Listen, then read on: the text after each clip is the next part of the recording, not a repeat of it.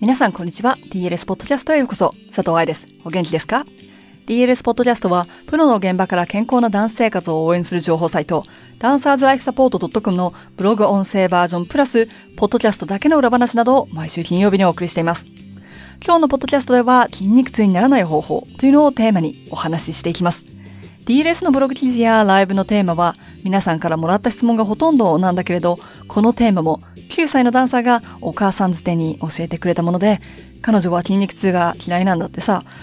筋肉痛になるとよくやったじゃんと自動的に考えてしまう私にはなかった考え方のコンセプトだったので、DM をもらった時にびっくりしたのを覚えています。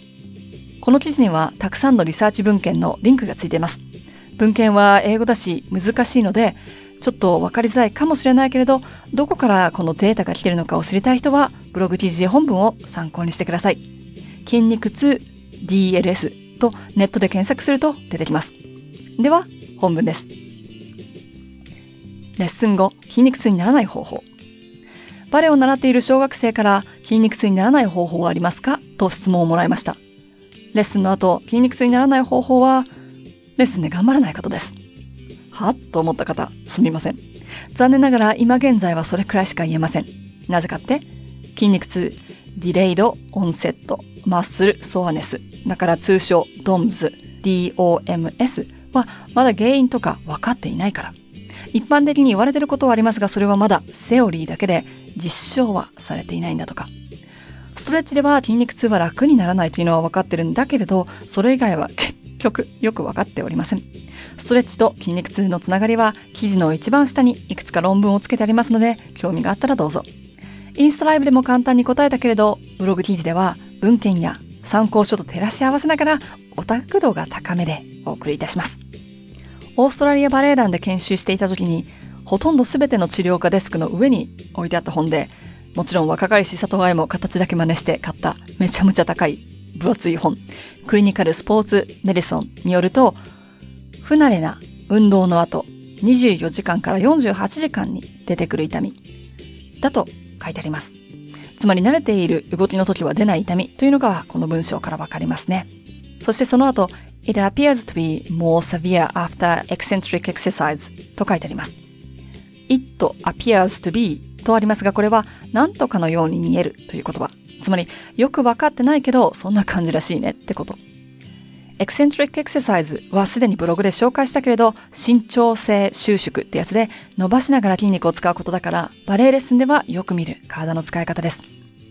参考書の続きを進んでいきましょうか。どうして筋肉痛になるのか分かっていませんが、6種類のセオリーがあります。んと書いてあって、ただ今日はそのセオリーは難しいから飛ばしましょう。体を鍛えている人、もしくは運動している人には起こりづらいと思われるが、不慣れなエクササイズの後になることがある。そして、抗炎症剤では良くなりません。んと書いてあります。ここでは、何とかみたいという書き方ではなく、抗炎症剤は does not effective と書いてあります。その後の説明では、クールダウン、エクササイズの後のリリース、マッサージ、重りを使わないエクササイズ、ハイドロセラピー、お風呂がドームズを減らしてくれるみたいだと書いてあります。TLS のブログでよく言うセリフ、痛みは体の出しているサインという考え方は筋肉痛にも当てはまります。24から48時間くらいでなくなる痛み、そして不慣れな運動をした後に起こるという2点を考えると、毎日踊っているプロダンサーではなく、練習中のダンサーがレッスンで新しいテクニックをやったり、今までの癖を直そうとして正しい筋肉を使ったりしたら出てくる痛みとなるでしょ？レッスンの後3日以上痛みが続く場合は、ドームズではなかった、つまり筋肉の怪我かもしれないとわかるから、治療家に見てもらうタイミングもわかりますよね。つまり、筋肉痛という体が出しているサインは、レッスンで使っている筋肉がどこか、先生に言われた注意ができてるか、自分のできる100%で踊ったかを教えてくれてるんですね。レッスンで内転筋を使おうとか、外旋筋を使おうと考えて挑んだとするじゃない次の日、その場所が筋肉痛になってたら、イエーイなんですよ。逆にすねの前、前傾骨筋、肩こりのエリア、僧帽筋上部が筋肉痛になっていたら、うーん、何をしたんだろうって考えるきっかけになりますよね。前傾骨筋が筋肉痛プラスロシアのキャラクターダンス的な動きが入るリハーサルをやったというシチュエーションであれば、いつものバレエレッスンでは使わない不慣れな動きをしたとわかるから筋肉痛になっても問題がない。だけど前傾骨筋が筋肉痛プラスいつもと同じようにバレエレッスンをやった。だったら、足首の前の引きに力が入りすぎていたんじゃないか。足の裏で床を使えていないもしくは足指が地面から浮いているのではないか。体重が後ろに落ちているのではないか。なんて前傾骨筋を使ってしまう間違ったバレエの動きを考えることができるし、ふくらはぎのストレッチをレッスン前にしたり、皮腹筋が弱いからかばってるのではないか。なんて前傾骨筋とペアになる筋肉、後傾骨筋や皮腹筋の筋肉バランスを考えるきっかけにもなりますね。もちろん、レッスンの動きと解剖学のつながりが分かっていればというのが前提ではありますが。もちろん、バカみたいに自分を追い込む必要はないけれど、毎回のレッスンでは100%で踊りたい。特に毎日踊っていない人はね。だとしたら、4日ぶりのレッスンが終わって筋肉痛になっていなかったら、私100%でレッスンしたかなって考えるきっかけになるよね。逆に筋肉痛だと思っていたけれど、1週間経っても痛みが消えない。であれば、怪我の可能性がある。治療家に見てもらうレベルの痛みではなかったとしても、正しくレッスンしているか、ウォームアップは足りてるかって考えるきっかけになります。